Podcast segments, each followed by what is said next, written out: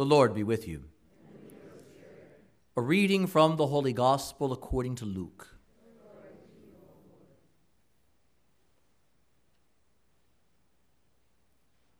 The angel Gabriel was sent from God to a town of Galilee called Nazareth, to a virgin betrothed to a man named Joseph of the house of David. And the virgin's name was Mary.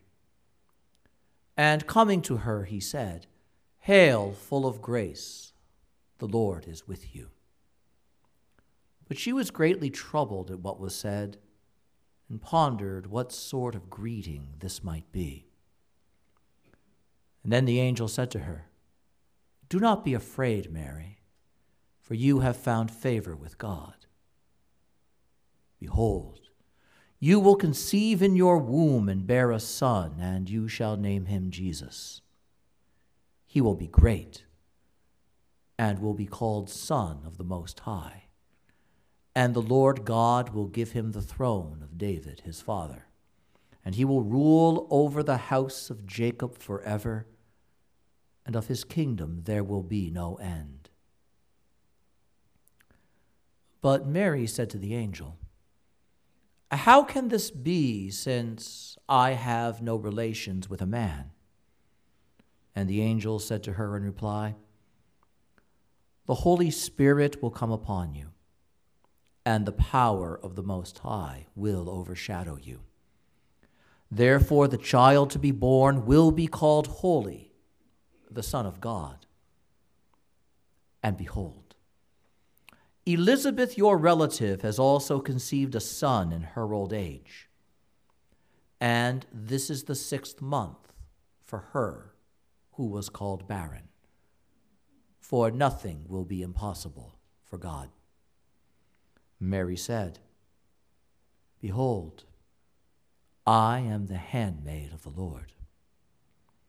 May it be done to me according to your word. Then the angel departed from her. The Gospel of the Lord.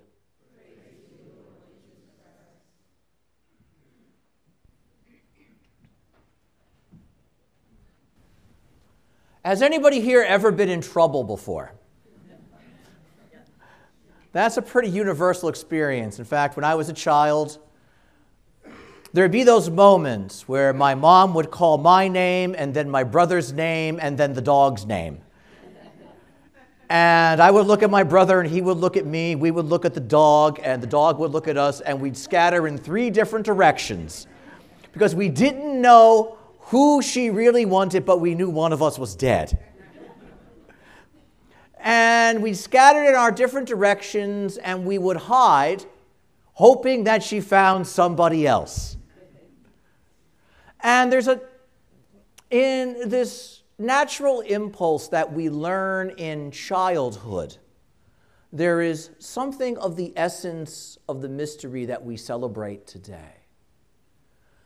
Because being in trouble, being guilty, being conscious of having done something wrong provokes an impulse within us to hide ourselves.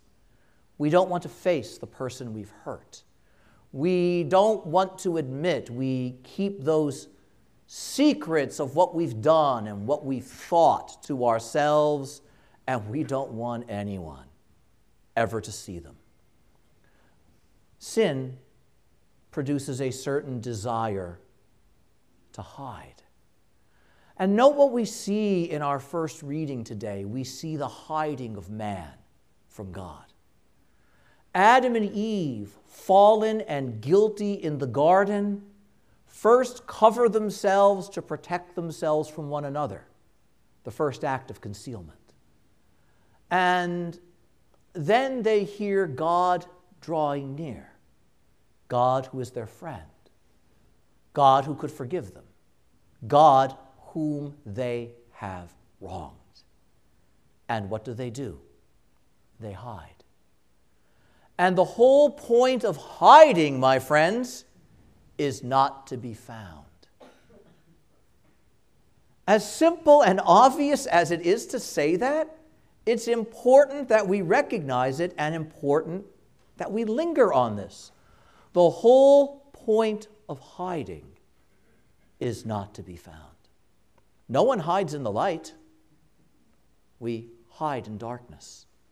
We hide in the shade. We hide in the shadows.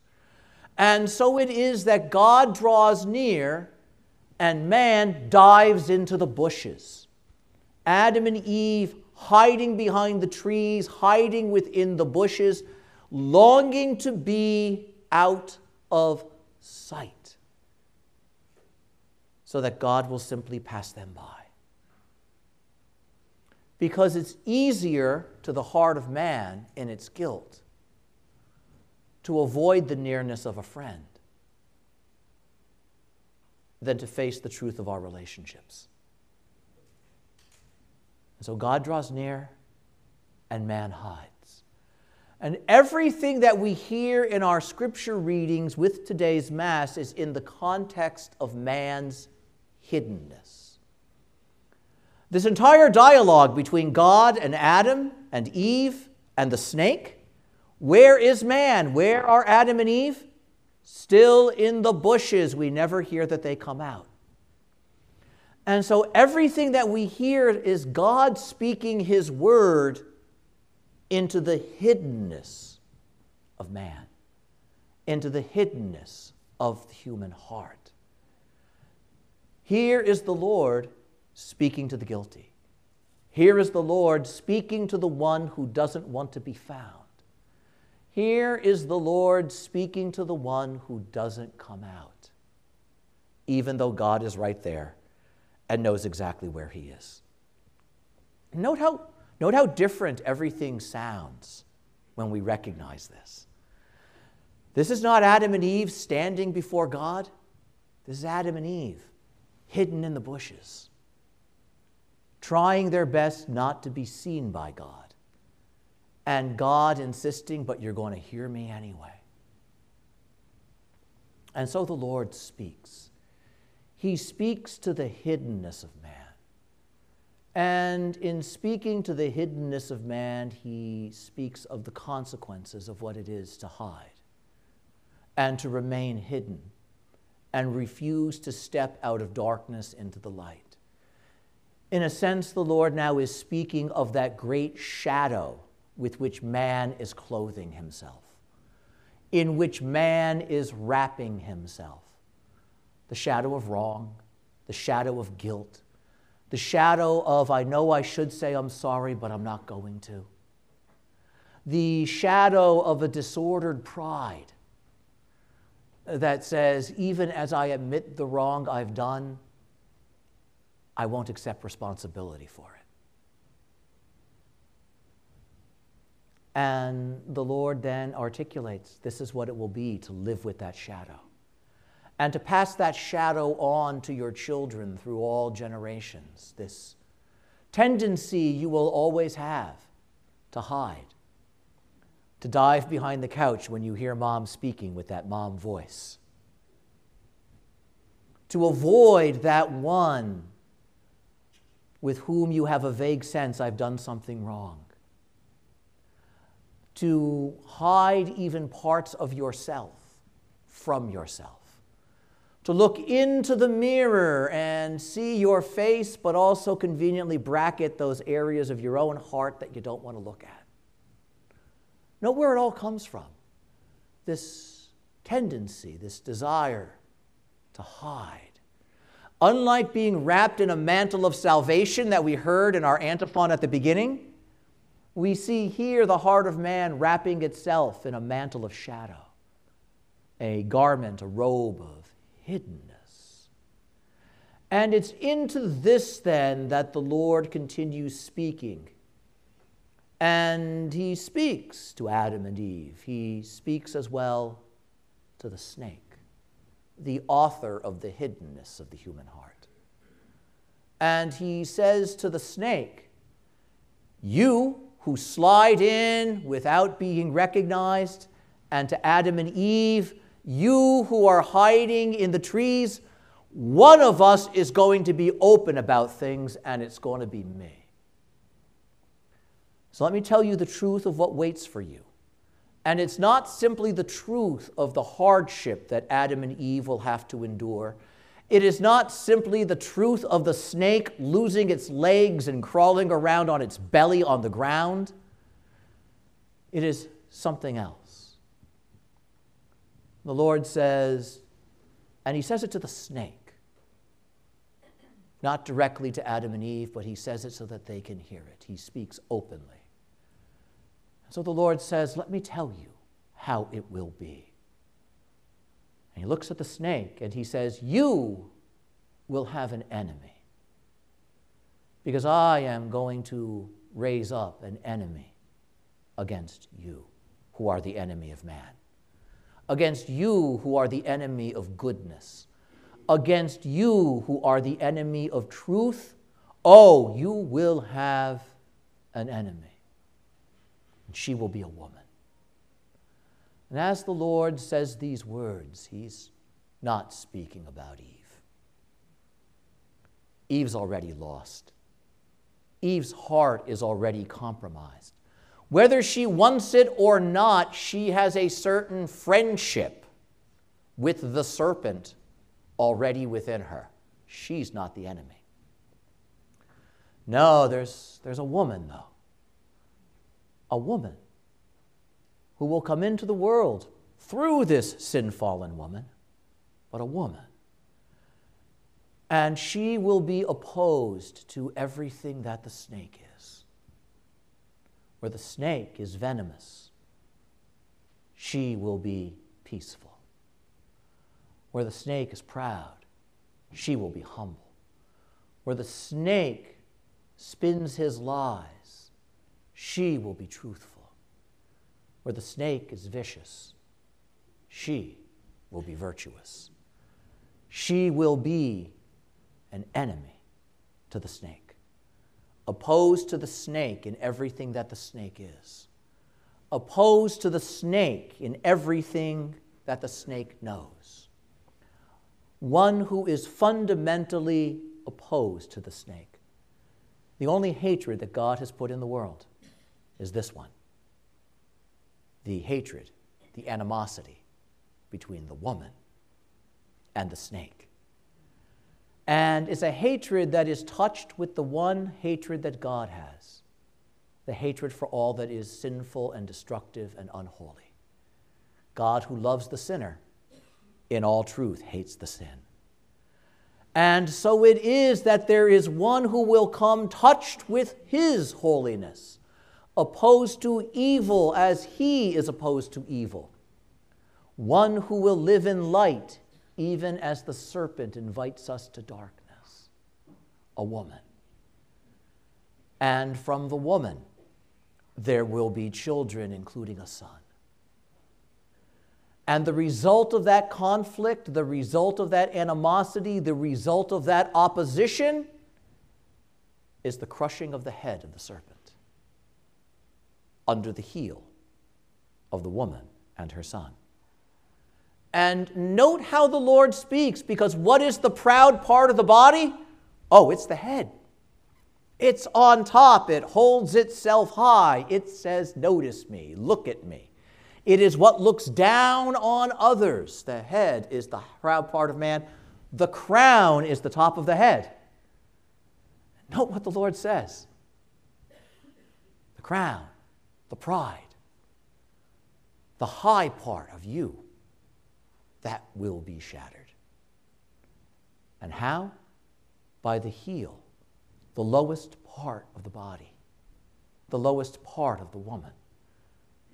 The part that doesn't exalt itself to the heavens, but knows its place on earth. And the humility of the woman, the humility of her son, the humility of her children will break the power of your pride, and what you have done will be overturned. The Lord says this openly. He speaks it to the serpent whose lies were hidden in the sweetness of his words. He speaks it in the hearing of Adam and Eve who have hidden themselves in the bushes not to come out. And in speaking this way, the Lord is speaking of one who will not be hidden, but one who will be opened. And as we say that, then, turn your eyes now to the front of the church to the extended nativity scene that we have here. Because it relates exactly to what we have heard. And note, we have our trees and we have our bushes quite literally spread across the front of the church, do we not? But note where the human figures are, not behind them, but in front of them. Visible, not hidden. And as we look at the nativity scene, what do we see? We see humanity in the shepherds, in the kings, in Mary and Joseph, but we see humanity open before our eyes. Note the marvelous symbolism here the openness of man, the openness of humanity at this point. No one is hidden, all is open. And the trees themselves are adorned with lights, and the figures are adorned with lights to remind us that the true place of man is not in the shadows, not in the darkness, because man was not made for darkness. Note what else we see. Everything is put in order. The trees are not randomly placed, nor are the figures. There is a real art to putting a nativity set together, and part of that is knowing the order of things. And to place them in good order. And note what that also says that there is an ordering about human life that is fundamental, but is also fundamentally broken inside of us. Our lives are disordered, our social order is disordered, our relationships with one another are out of order. And so much of our experience of this world and what it is to be human is an experience of the disorder of man. And so, note a nativity set involves visually putting man in order, putting human life in its proper order. Note how this corresponds to the chaos that we see in our first reading, and how it relates to what we heard in our collect, our opening prayer speaking about through the immaculate conception of the woman, of Our Lady, God has prepared a worthy dwelling for himself. Now let's unpack that for a minute. We said that the woman is opposed to the serpent. In other words, she is a woman who will be free from the poison of the serpent, which is sin a sinless woman, not a friend of the serpent, but opposed to him in everything, sinless and resistant to sinning. But what that also means is without the disorder of sin and guilt in her heart, it is a woman whose life is well ordered. And this woman, sinless and opposed to the serpent, is a woman who has no impulse to hide, no desire to avoid the Lord when He comes, no desire to close off and compartmentalize aspects of her life. There is nothing in her that stands in shadow. There is only that in her which draws near to the light. There is nothing in her that is closed to grace, only that in her which is open. There is not that in her which avoids the Lord, but only that which turns to the Lord. And it is to that heart, that well ordered heart, that luminous heart, that sinless heart, that the Word of God through the angel arrives, announcing that for nine months, she quite literally will be the home of God on earth. A worthy dwelling. A dwelling made on the one hand of earth, and yet prepared by and ordered by God. A dwelling place that we celebrate in this midpoint of Advent because this mystery is ordered to the event that the Nativity set announces as well. Because the order of the Nativity set is the order of the coming of Jesus Christ into the world. And note, the figures are put in order by Jesus. Everything is arranged according to Jesus. And we see here that it is the Lord's desire to save us that restores the proper order to the heart of man, that restores good order to man, and that He comes and He will be placed visibly in this manger in the center of our church, and His human face will shed its light on us without hiding, without concealing Himself. And the Lord, who spoke openly in the garden about what would happen, will then show his face openly to us in this mystery. Note how absolutely exquisitely marvelous this is. And we celebrate that this ordering of life, this ordering of the world, this coming of salvation, comes to us first and foremost through a woman whose life is touched and placed in order before she is even born. From the first instance of her life, she is ordered to this moment. She is ordered to him, showing forth his face and his goodness to you. She is ordered to receiving him. She, unlike her parents, Adam and Eve, who sought only what they desired, is that one who names herself the servant, the handmaid, even the slave of the Lord.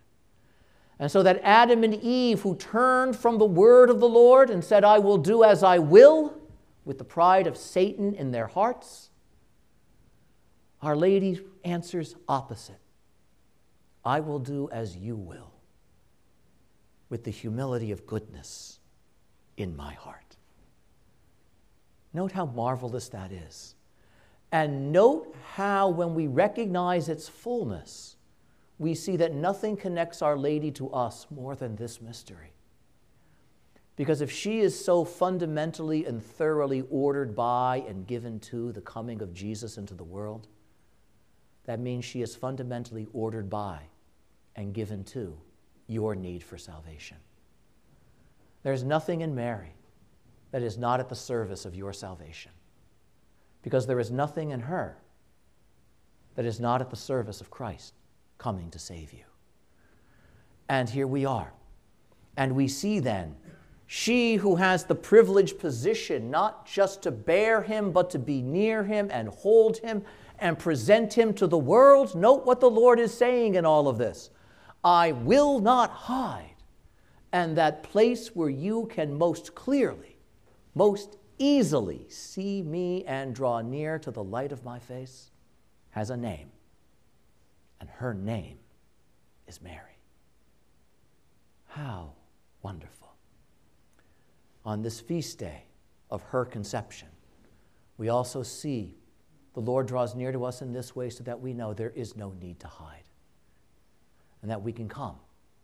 We can draw near we can open our hearts, dark as they may be, that His light might fill them, and in filling them, heal them. And little by little, we can allow His life to put our lives in order. Because the simple fact of the matter is, as much as we talk about preparing a place for Jesus, let's learn from this mystery and let Jesus prepare the place for Himself. And that involves as well opening my heart and say, Jesus, you feel free to rearrange the furniture there. Make yourself comfortable. Make yourself at home. Note how wonderful that is.